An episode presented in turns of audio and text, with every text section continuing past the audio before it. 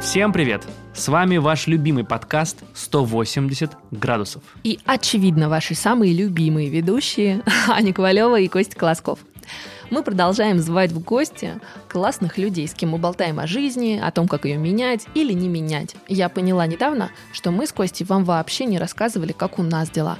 И мне кажется, это тоже может быть интересно. Костя, расскажи, как твои дела? Слушай, у меня дела супер, но мне кажется, у тебя более интересная история, потому что ты как раз закрыла десятилетний гештальт. О да, наши слушатели, возможно, этого не знают, но пару дней назад я действительно закрыла десятилетний гештальт, потому что я стала дипломированной актрисой, и вот э, я подумала о том, что в последнее время стала часто отвечать на вопрос. Аня, как ты успеваешь заниматься студией подкастов, учиться full тайм в театральном и воспитывать ребенка? Наверное, самый честный ответ на это будет «никак». Ровно к такому же ответу пришла наша сегодняшняя героиня, автор книги «Никак». Юлия Прудько. Она известная предпринимательница, и вот сегодня как раз мы с ней поговорим про то, как можно из предпринимателя стать писательницей, все это совмещать, и главное, не унывать. Но перед тем, как мы начнем интервью с Юлей, я хочу немного сказать о партнере этого выпуска подкаста «180 градусов». Сегодня это сервис печати фотокниг периодика Пресс, который позволяет быстро и просто сохранять ваши самые приятные воспоминания. В середине выпуска вы услышите музыку и будет вставка, в которой я расскажу об этом подробнее. Ну а мы переходим к интервью. Юлия, привет. Всем привет. Юля, расскажи, чем ты сейчас занимаешься? Вот мы уже анонсировали, что ты писательница. Кроме этого, чем ты еще занимаешься? Еще я серфер. Идеально. Это первое лето в моей жизни, которое я провожу как нормальный, мне кажется, человек должен его проводить. А за городом с детьми каждый день я катаюсь на серфе. А, но это, конечно, такая временная, краткосрочная пауза, восстановить силы. А, исторически, чем я только не занималась, но последние 8 лет у меня а, был агентский бизнес. У меня было сначала одно пиар-агентство, потом второе а, агентство, в принципе, практически тоже пиарская, инфлюенсер-маркетинговая. Мы так внутри себя их То разделяли. June and July и Leaders. И Leaders, да, by June July. И вот-вот моя любимая пупусечка и кукусечка, к сожалению, нерожденная, должна была родиться в марте. Это большой, очень интересный диджитальный стартап, где а, я была инвестором и учредителем, и, в общем, слава богу, не была генеральным директором, в отличие от двух предыдущих компаний. А, но, к сможению, понятная история. А, эту кукусечку заморозила временно. Моя огромная любовь, и искренне надеюсь, что см- сможем мы ее разморозить, расшевелить, ну, чуть-чуть попозже, когда будут более уместные обстоятельства для этого. А я правильно понимаю, что ты употребила был агентский бизнес, то есть and July и Leaders by July тоже приостановлены? А, я не могу так сказать. У нас есть а, проекты, но просто их количество сократилось в десятки раз. И в целом я сейчас работаю над тем, что я переосмысливаю тот продукт, который мы давали на протяжении долгих лет потому что у меня, в принципе, и до всяческих там событий было ощущение, что нужно что-то менять. Я все время, я тревожный очень пассажир, я все время думаю, я не запаздываю, я не запаздываю, надо что-то менять, надо что-то делать на острие а, времени. И у меня было вот это ощущение, просто мыльный пузырь лопнул, ну, слишком внезапно, то есть никто к этому не был готов, наоборот, мы там вкладывали средства в развитие компании, у нас были огромные заказы, очень большие мероприятия, вот уже с подписанными всеми а, договоренностями, и это просто очень резко ну, произошло, и мне, конечно, искренне жаль, ну, какой ценой. А, поэтому я сейчас на такой осознанной нахожусь паузе. Это история, когда я переосмысливаю, когда я пытаюсь найти новые смыслы в том, что я делаю на протяжении там, 12 лет последних, и понять, как сейчас это выстроить наиболее эффективным образом. Поэтому, конечно же, ни на чем крест я не ставлю, но как бы жизнь сама пришла и сказала, Юля, вот пауза, воспользуйся, пожалуйста, впервые в жизни. А как бы тебе хотелось, чтобы тебя в первую очередь воспринимали люди сейчас? Я не знаю. А, потому что сказать, что я хотела бы, чтобы меня воспринимали как писателя, ну, это не так. Потому что я не хочу нагонять а, лишнего пафоса вокруг этого. Я всю жизнь любила писать. Это моя отдушина, там, если угодно, поток а, из космоса. Это огромный кайф. И вот книга, а, которая явилась поводом моего прихода к вам, она писалась на протяжении полутора лет с 5 утра до 9 утра, потому что дальше я шла в офис, и у меня, ну, там категорически невозможно ничего писать, э, тем более книгу. То есть магия утра сработала? Магия утра работала так, как никогда. Ну, это тяжеловато было, то есть я прям устала, а, потому что такое как бы, ну, напряженное время, и нужно было себя заставлять, не то чтобы я как птичка вспархивала в 4.30 и какое-то делала волшебство, такое шла писать. Нет, я прям три будильника, а, обтирание холодной водой, вот это вот все. И это было такое веление души. Ну, мне просто очень хотелось как-то классно, иронично, чтобы у кого-то откликнулось вы, высказаться на определенную тему. Э, для меня писатель, ну, это Достоевский, это Толстой, и это Чехов. И я не очень могу э, как-то к нему так присоседиться сейчас аккуратненько под шумок и сказать, вот я тоже писатель. Мне, ну, это неловко. А, Автор. Автор, да, безусловно. Для меня Книга сейчас очень важная история, в которую я очень верю, и я все время так очень прислушиваюсь аккуратно к обратной связи и ловлю вот малейшие как бы, движения там позитивные, негативные, потому что это огромная часть меня. Вот у меня есть двое а, детей таких, ну как бы вот детских детей, настоящих вот один, детей, да, да, да, один книжный ребенок, конечно же, ну это огромная часть моего сердца, а, мозга, если предположить, что он имеет место быть.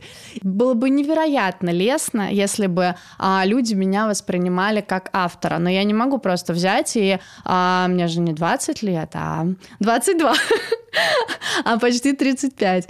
И а, я не могу просто гигантский кусок своей биографии сейчас закрасить, сказать, пиар, не помню, не был. Агентство, нет, ничего не знаю, все, вот я, значит, автор. Мне кажется, так, такой сейчас есть огромный запрос на какую-то честность, и, ну, у меня, по крайней мере, я за себя буду говорить. И в рамках этого запроса я могу сказать, что я автор, я предприниматель, я надеюсь, что я буду еще большим предпринимателем, еще большим автором. И вообще очень много всяких затей имеется. А что ты почувствовала, когда ты поставила финальную точку в рукописи? Ничего. Uh, нет никакого вот этого момента перерезания ленты или салюта или феерии. Ты просто вытираешь э, сто uh, слоев пота с себя, думаешь, Господи, но э, главное, что эта точка, это не является завершением работы, потому что у тебя впереди бесконечное количество вычеток. Ну, еще, наверное, у каждого свой стиль э, работы.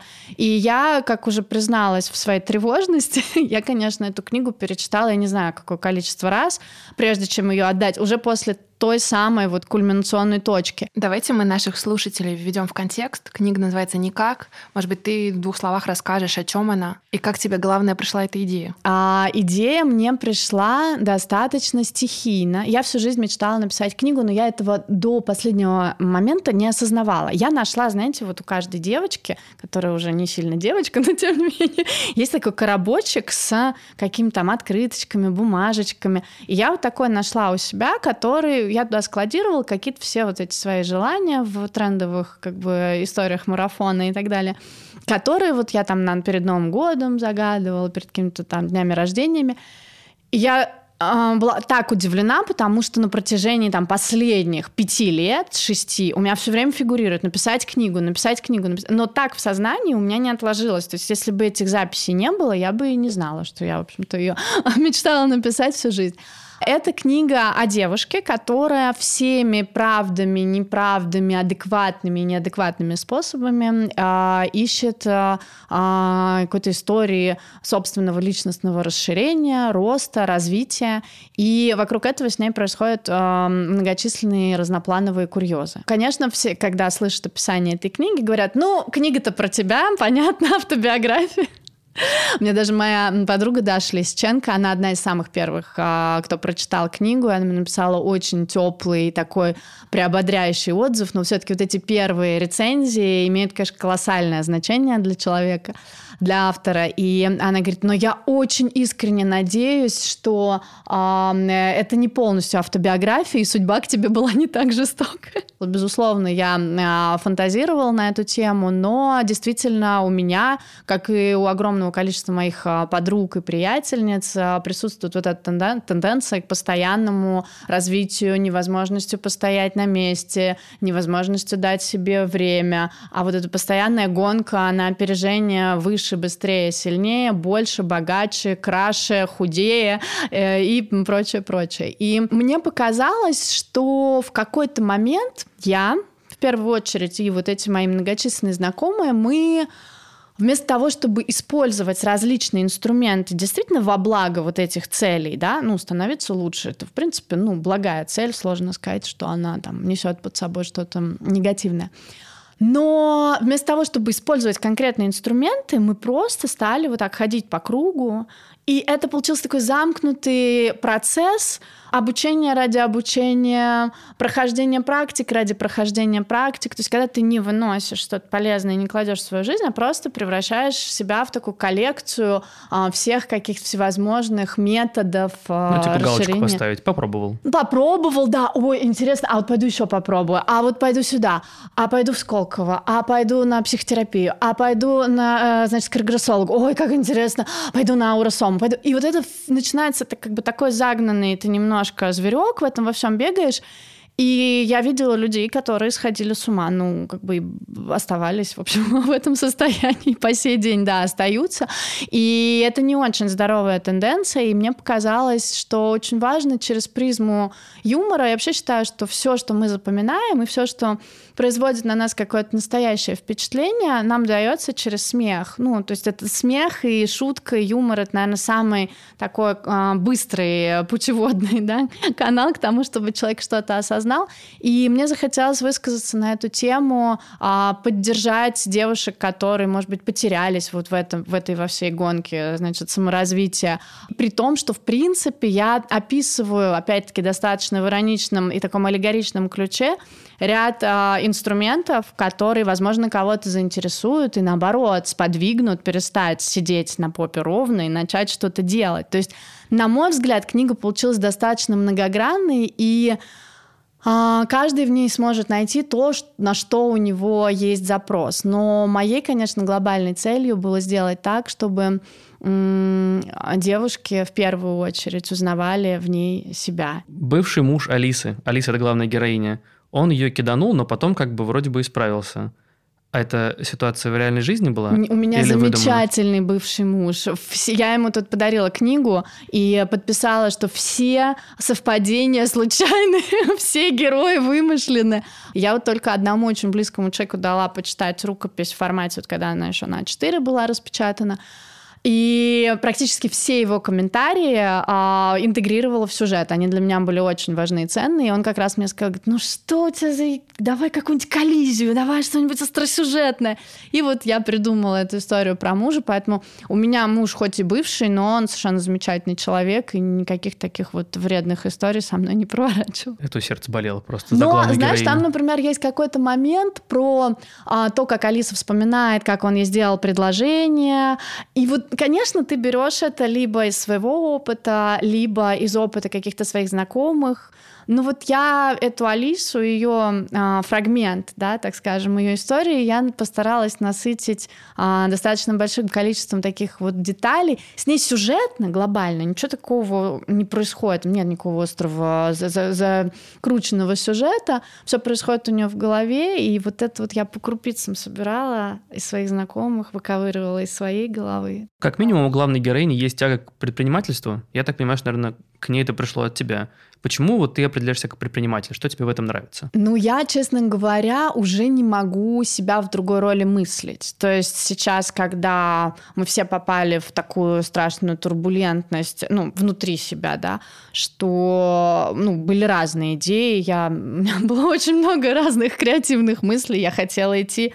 А из-за того, что я училась в Сколково на MBA, у меня достаточно много знакомых, очень талантливых ребят, а, именно в сфере IT, а, предприниматели. Я хотела к ним идти в подмастерье. Думаю, буду полгода носить им кофе, значит, всему научусь в диджитале, открою свою империю. Все равно, вот любое, любая мысль, э, лю, любое твое телодвижение, ты а, дальше ставишь там через много-много шагов цель, что ты в итоге сделаешь что-то свое. Да, я здесь наберусь опыта, я здесь поучусь, я здесь там условно поработаю ниже своей, ну там, позиции, да, underqualified, как говорится, и а, там, может быть, за меньшие деньги, но это мне даст что-то, что впоследствии вот я сделаю своим.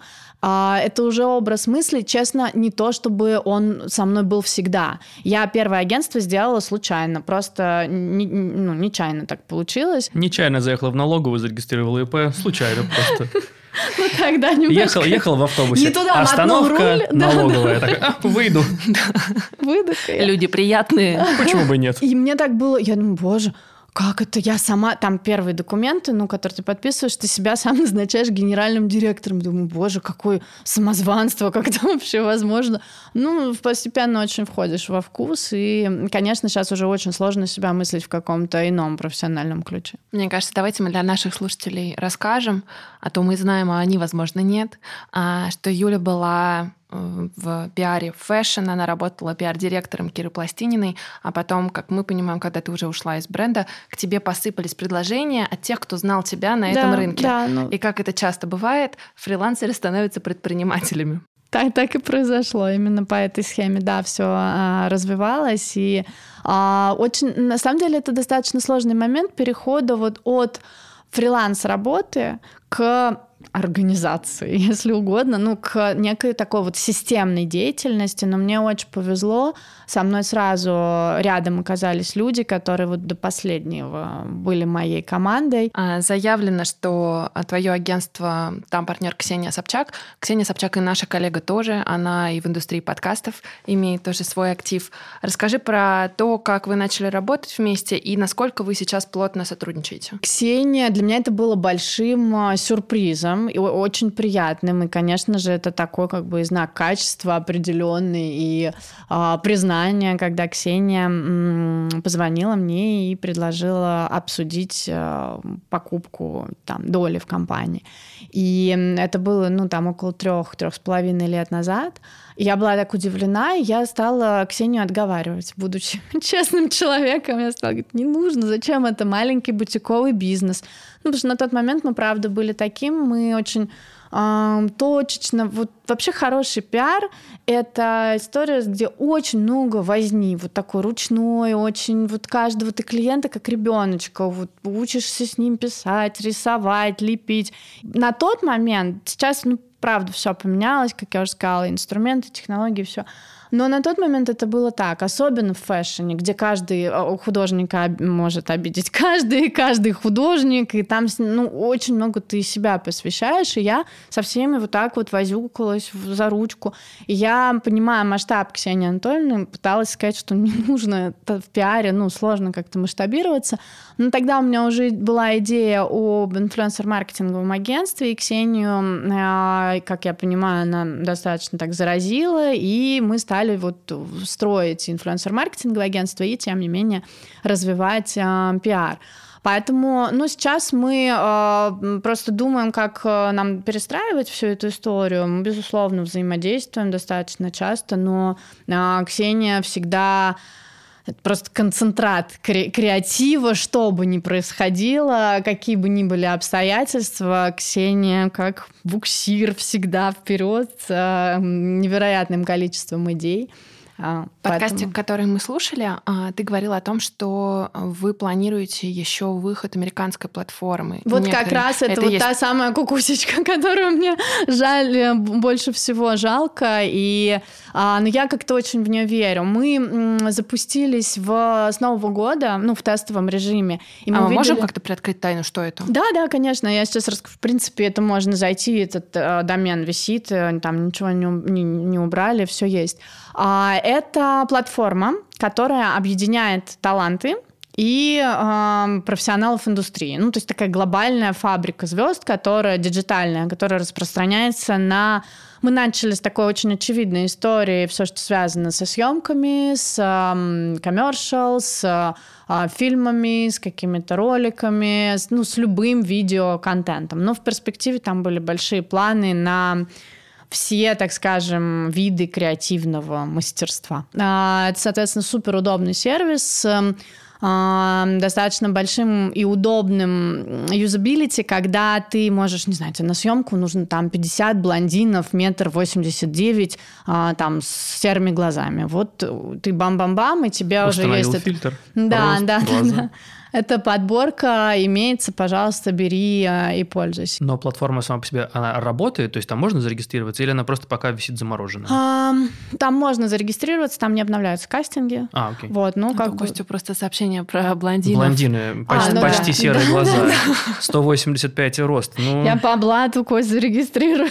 Все, в ручном режиме. Да, Подкастинг пока. Мне пора на экран. А как тебе вообще, на самом деле, занесло вот в историю именно инвесторскую? Почему такая потребность возникла? Почему захотелось? И вообще в мир технологий. Для тебя это новый мир, потому что как бы в фэшне, кажется, ты очень комфортно и понятно себя чувствуешь, да? В пиаре тоже, в мире глянца, наверное, тоже, но вот этот мир для тебя это такой как бы новый челлендж. Да, именно поэтому у меня была такая колоссальная мотивация туда прорваться. Когда ну, это, это, я не знаю, кстати, насколько это вот так вот вообще одобряемо с точки зрения социальной или там коучинговой, когда ты приходишь в какое-то болотце, там осваиваешься максимально и говоришь большое спасибо, у вас тут супер, я тут все знаю, мои лягушечки любименькие, я пошел в другое и там поосваиваюсь. Но мне кажется, что вообще тенденция, я не знаю, последних, наверное, там 20 лет в том, что люди очень как бы удлиняют свои жизни за счет того, что они очень долго остаются молодыми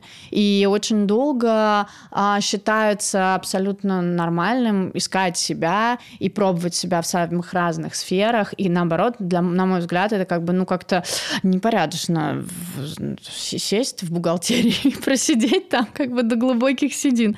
Надо все время что-то искать, нужно искать что-то новое. И мне, конечно, было супер интересно как раз-таки понять, как работает диджитальная сфера. У меня никогда не было амбиций научиться писать коды. Ну, я просто так плюс-минус понимаю свои способности. И, в общем, я в эту сторону даже не думала. Но мир новых технологий, мир разработки, то, как а, идеи м, там, некоторых визионеров в итоге воплощаются в реальные диджитальные продукты, как это меняет мир, конечно.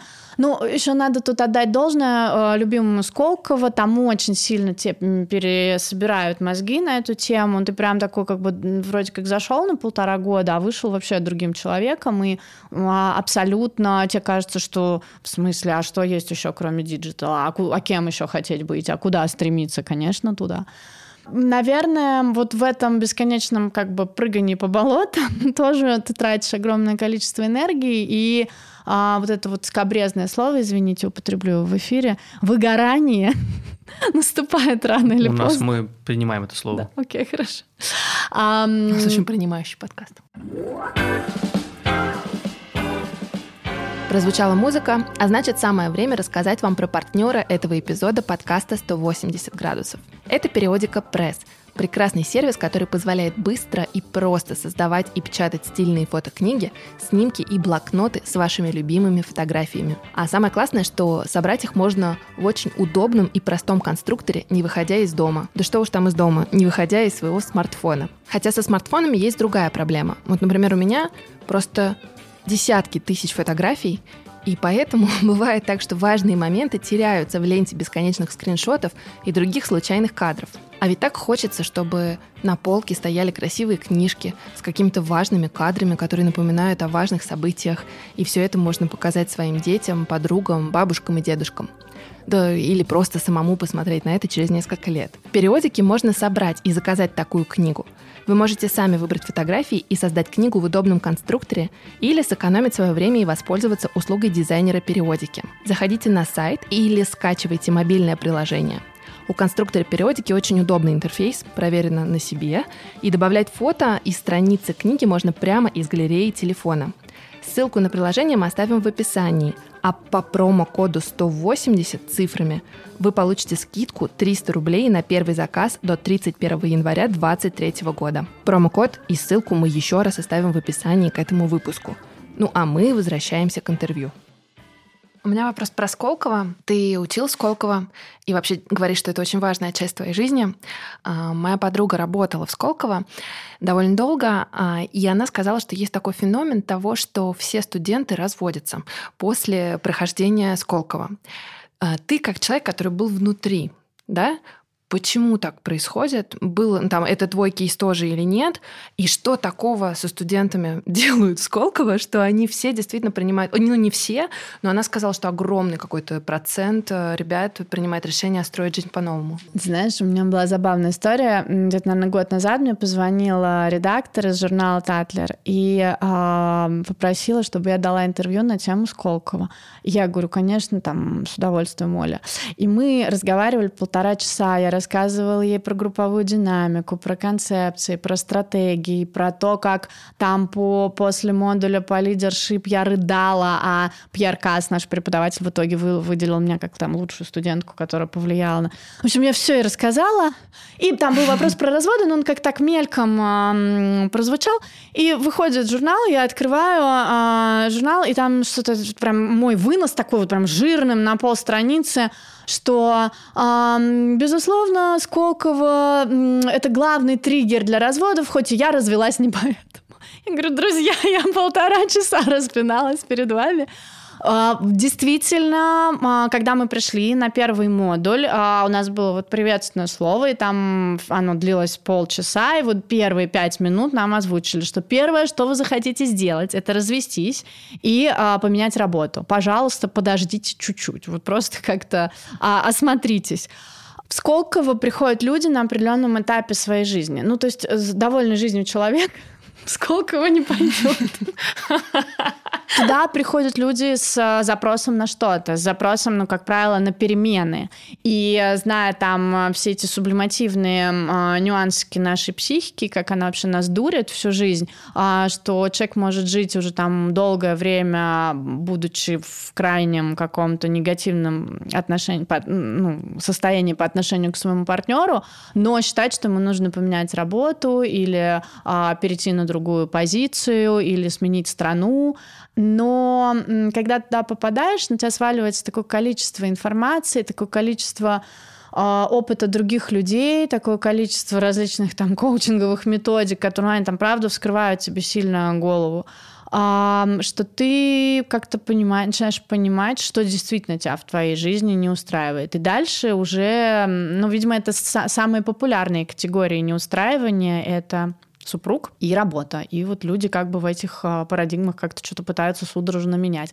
Но я могу сказать, что действительно вокруг Сколково ходят э, такие зловещие слухи, но у нас из группы, наверное, только 2-3 человека так вот себя проявили, а остальных все было нормально. Ну, там не то, чтобы все Они просто холостые были. были все. Ну, да, там-то, кстати, действительно было много холостых. Вот, ну, кто-то даже женился после Сколково. Так Конечно. что не только. Да, нет, нет правила без исключения. да, да. А что в тебе поменялось за этот период? Боже мой, столько всего. Проблема еще в том, что а, я до сих пор оттуда не выпустилась, потому что вообще обучение занимает полтора года, и в программу входят два международных модуля. Один в Америке, а второй в Китае. Первый раз, когда мы намылились отправились в Китай, а у них был переворот в Гонконге. Второй раз уже мы поняли, что в Гонконг нас не пустят, мы собирались ехать в Шанхай, какая-то революция очередная случилась в Шанхае.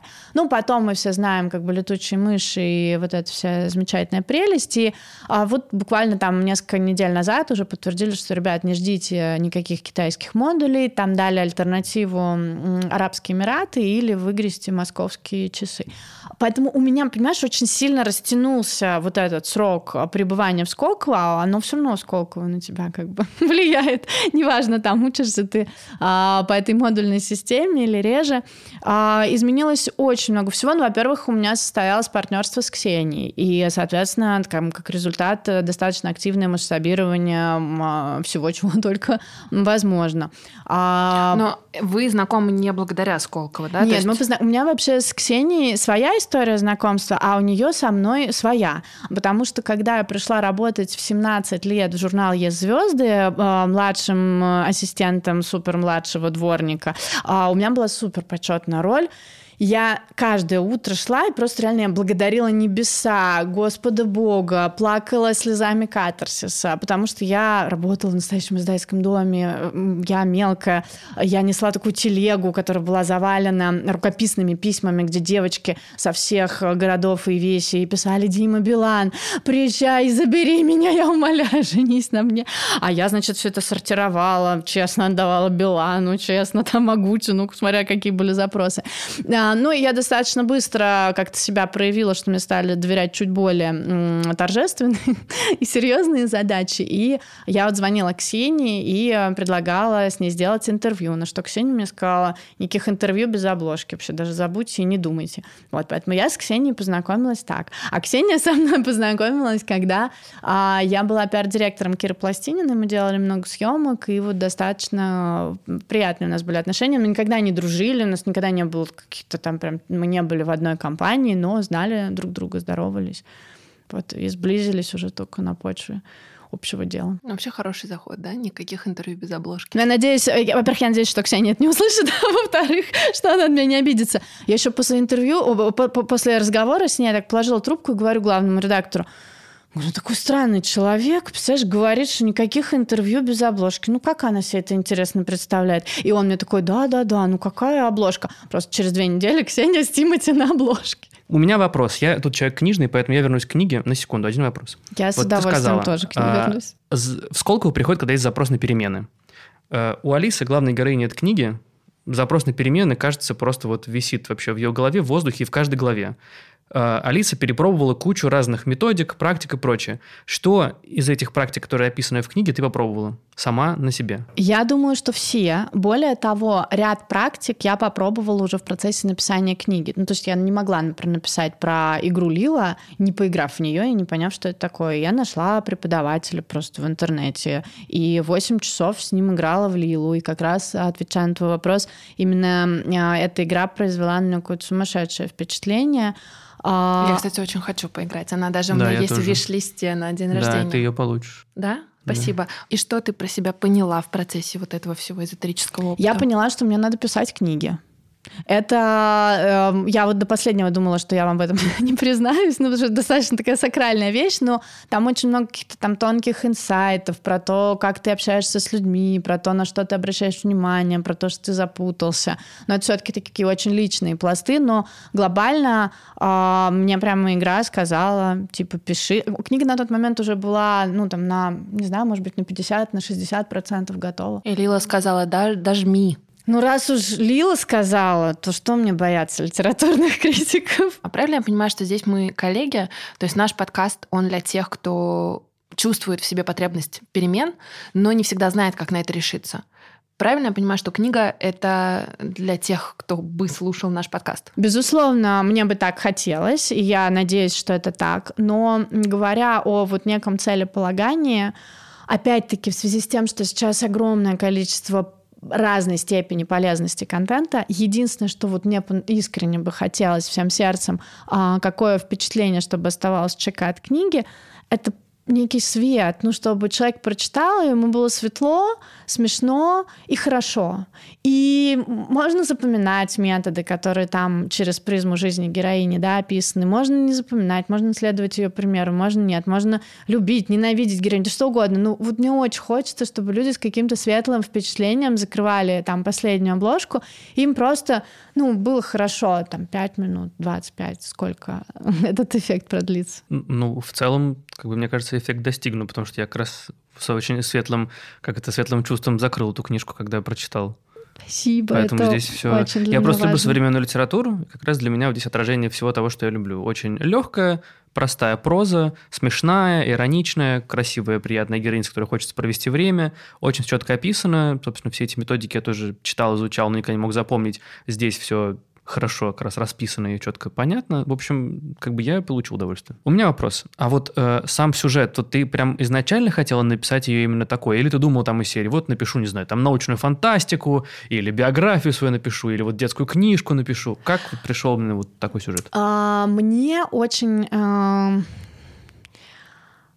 Ну вот я сейчас, ты сказала про детскую книжку, я немножко подзависла, и я подумала, что я, наверное, никогда не смогу написать детскую книжку. У меня дети, они все время просят рассказать им сказки, и я им рассказываю, ну, какую-то, переделываю свой рабочий день, э, насыщенный, Им рассказываю про Сколково. Да, да, да, про Сколково, просто у меня вместо как бы там а, коучи и группы, у меня там а, зайчики, какие-то кошечки. разводятся.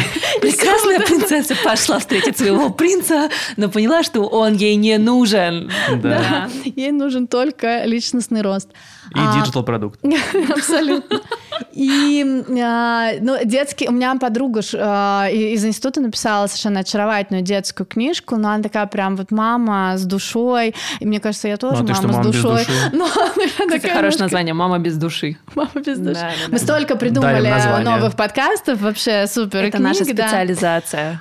Здесь креативное пространство для того, чтобы творить. Говоря о сюжете, я, э, когда начала писать книгу, я понятия не имела, чем она закончится. И это ну, потрясающе крутой и заряженный процесс, когда вот ты сидишь, вот я немножко как умалишенная сейчас звучу, он помешанная, вот городская сумасшедшая, но через тебя идет поток, ты его чувствуешь, и ты пишешь, как будто это делаешь не ты, потому что, ну, из тебя прямо хлещет э, какая-то вот, ну, это поток, и ты не знаешь, куда он тебя выведет. И когда я заканчивала вторую главу, я не знала, что будет в пятой. Ну, я, честно, я, конечно, составила канву неких, я составила список тех методик, которые мне хотелось бы затронуть. Я вообще сначала думала, что будет там сначала бизнес, потом личный, потом спортивный, ну там разные у меня были идеи, как все это замиксовать. Э, в итоге э, я шла, наверное, вот из такого технически операционного, да, я опиралась вот на этот список, а все остальное, как бы сюжетные все вот эти завихрения, которых, на мой взгляд, там не, не так много, там весь сюжет разворачивается у Алисы в голове. А это все было как бы по наитию. Более того, чуть-чуть спойлернем, да, а там есть у Алисы ее лучшая подруга, которая в век нашего такого полудиджитального одиночества, на мой взгляд, э, очень актуальна. И у каждого у нас есть такая подруга. Это ее тоже зовут Алиса, это колонка. И она все время разговаривает с этой колонкой в минуты, когда она растеряна, отчаянна. И все эти диалоги, они на там, 95% реальные. То есть я в 5 утра Говорила, Алиса, в чем смысл жизни? И записывала ответ колонки, и практически там его не редактируя, то есть лексика а, бота сохранена. И э, ответы Алисы в какой-то степени повлияли на сюжет вообще произведения, потому Об что... Об этом Яндекс-то знает? Да я уже замучилась им рассказывать, Всё но что-то они не сильно ко мне прислушиваются. А как ты принимаешь решение? Вот э, Алиса разговаривает с Алисой, применяет разные практики, пытается ответить себе на вопрос, там, что делать дальше. Как ты принимаешь решение? Обычно я принимаю решение, а, погнали, а там разберемся. А впервые в жизни за очень-очень долгое время, я думаю, там за последние лет, может быть, вообще 20. А я вот сейчас нахожусь в состоянии какого-то там такого покоя и думания о том, что дальше. Вообще мне не свойственно думать. Ну, то есть э, вот так вот типа сидеть и высиживать свое решение. Нет. Я обычно... Ну, я очень много на каком-то импульсе работаю, и это и очень хорошо, и очень плохо, потому что у меня нет времени взвешивать э, риски, и это, опять-таки, зачастую очень хорошо, и зачастую бывает оборачивается не лучшими последствиями. Алиса советуется с Алисой. А ты с кем советуешься? Uh, у меня есть uh, там ряд uh, друзей, которые намного старше меня и намного круче. И я м, периодически советуюсь с ними, но толку от этого иногда никакого, потому что они с позиции своего величия и масштаба, ну, они просто не понимают, о чем я говорю.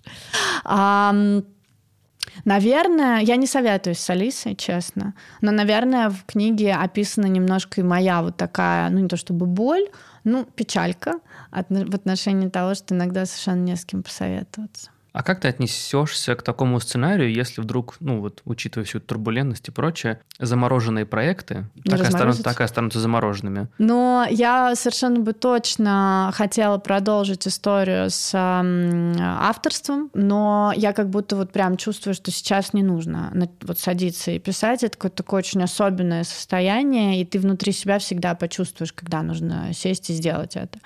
Ну, именно когда все произошло, у меня был такой, такое цунами в голове. Я и во ВГИК уже поступала, и на историю искусств. Ну, это паническое. Я пошла учить китайский, но как бы каждый со стрессом справляется как может, и у меня вот такие были способы. А серф оказался ничуть не хуже, как бы тоже прекрасно успокаивает.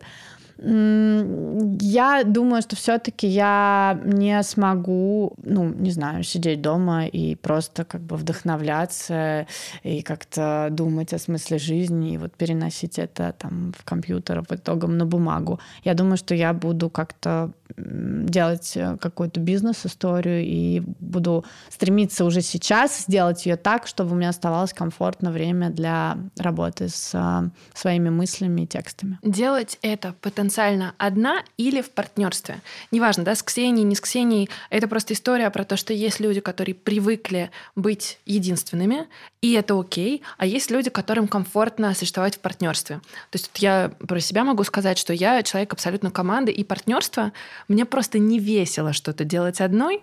И получается, что очень многое стагнирует, потому что мне не весело. Когда мне весело, то всем вокруг весело, и уже как бы идет э, туса. Поддерживаю. Э, вот. Но это, например, я. А я знаю, что есть совершенно другой типаж, которому, наоборот, не нравится, да, вот эта необходимость с кем-то советоваться, вместе принимать решения. Да просто обсуждать. Обсуждать, да. Вот какой у тебя типаж и как это потенциально в будущем могло бы выглядеть? А, ты знаешь, у меня, наверное, больше второй типаж, но ну вот тот, который ты описала, командности, Да-да. необходимости взаимодействия, общения, как я уже сказала, а, больше всего вот у меня такая как бы тоска это по сотрудникам, несмотря на то, что сейчас, ну, я не знаю, там 80% команды, мы все на связи, мы делаем проекты, ну, просто как бы командно собираясь.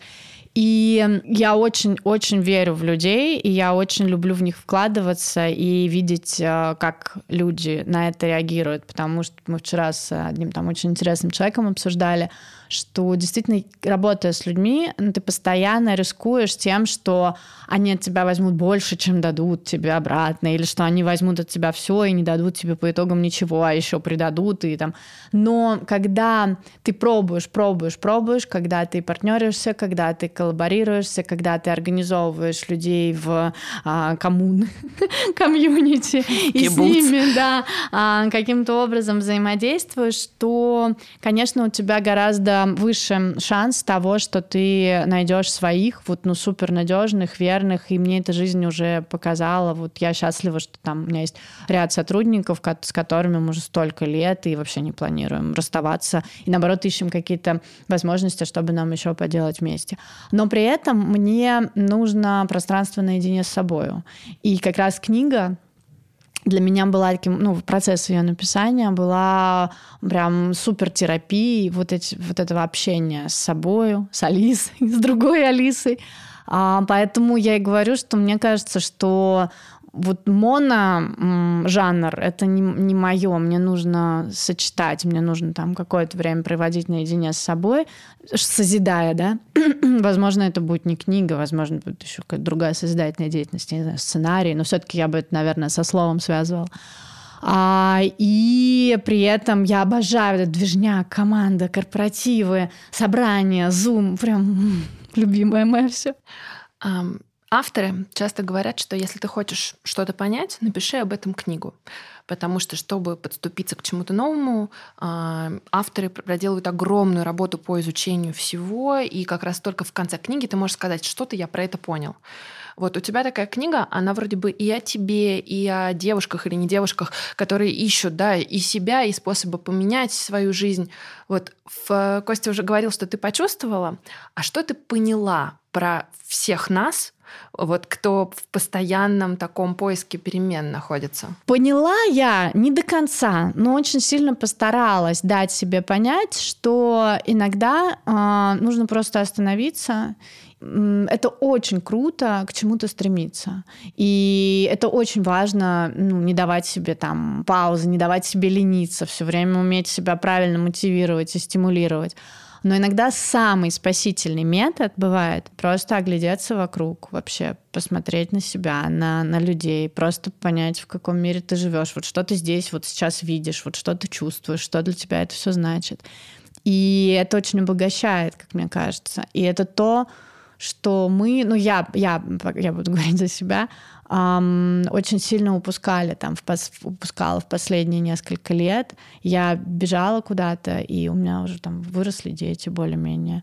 У меня там куча каких-то чего-то произошло. Десять раз зацвели, отцвели цветы. Эм, и я это все пропустила. И мне сейчас хочется продолжать заниматься развитием себя, своих компаний, своих идей, но не зажмуриваться вот так от мира. То есть мир гораздо более объемный, чем нам кажется вот во всей этой гонке, и мне кажется, что я это поняла. В книге описывается философия японской икигай. Да. А, я хочу спросить тебя два вопроса, которые там есть. Да. Что ты любишь и что у тебя хорошо получается? Поймем, где вот лежит я твоя очень страсть. люблю писать, и мне кажется, что у меня получается это неплохо. Ты знаешь, я тут разговаривала с своими коллегами, у нас был неформальный корпоратив у меня на даче. И они говорят, а, ну ты же понимаешь, в чем твоя сильная сторона? Я говорю, нет.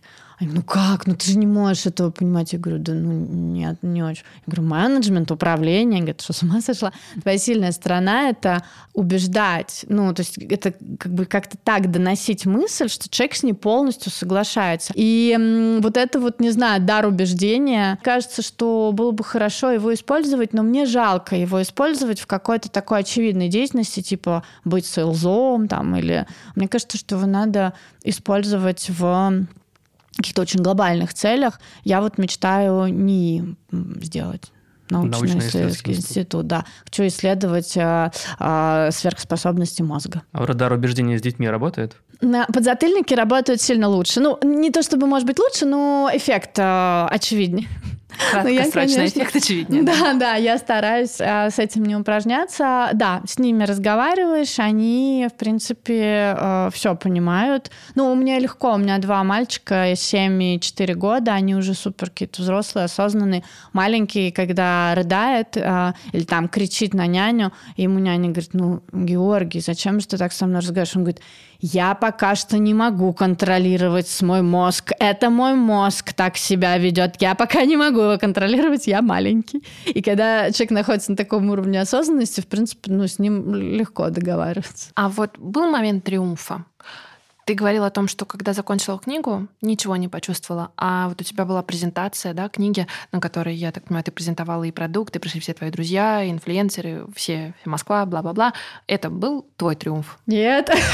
Почему? Да я, ну потому что я в этом смысле не очень э, адекватный персонаж, потому что мне всегда кажется, что что-то не так, что можно было, ну вот понимаете, деформация, которая, собственно, очень подробно в книге описана, что всегда может быть больше, лучше, что а вот этот не пришел, ну вот не любит, не уважает. Мне кажется, сейчас Костя стало плохо, потому что он услышал в этом меня.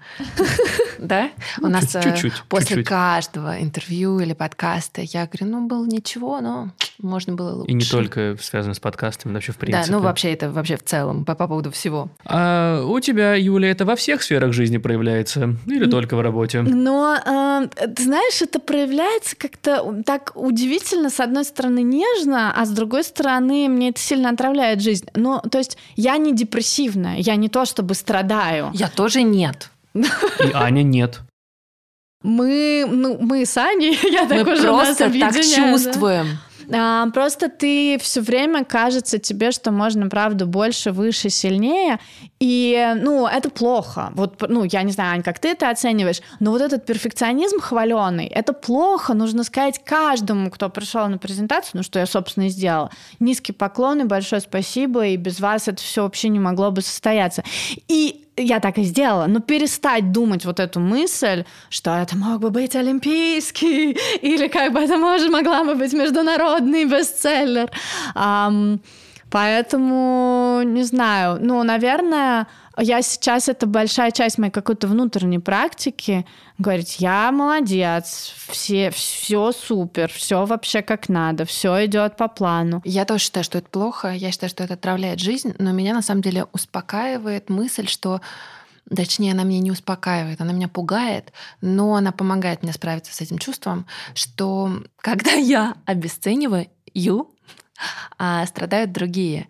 И это несправедливо по отношению к ним, к тем людям, которые были со мной на протяжении этого пути, который был очень сложный. Они слушали, как я ною, как я на все жалуюсь, как я, ну не знаю, прохожу через эти тернии. Вот я рассказала перед нашей записью.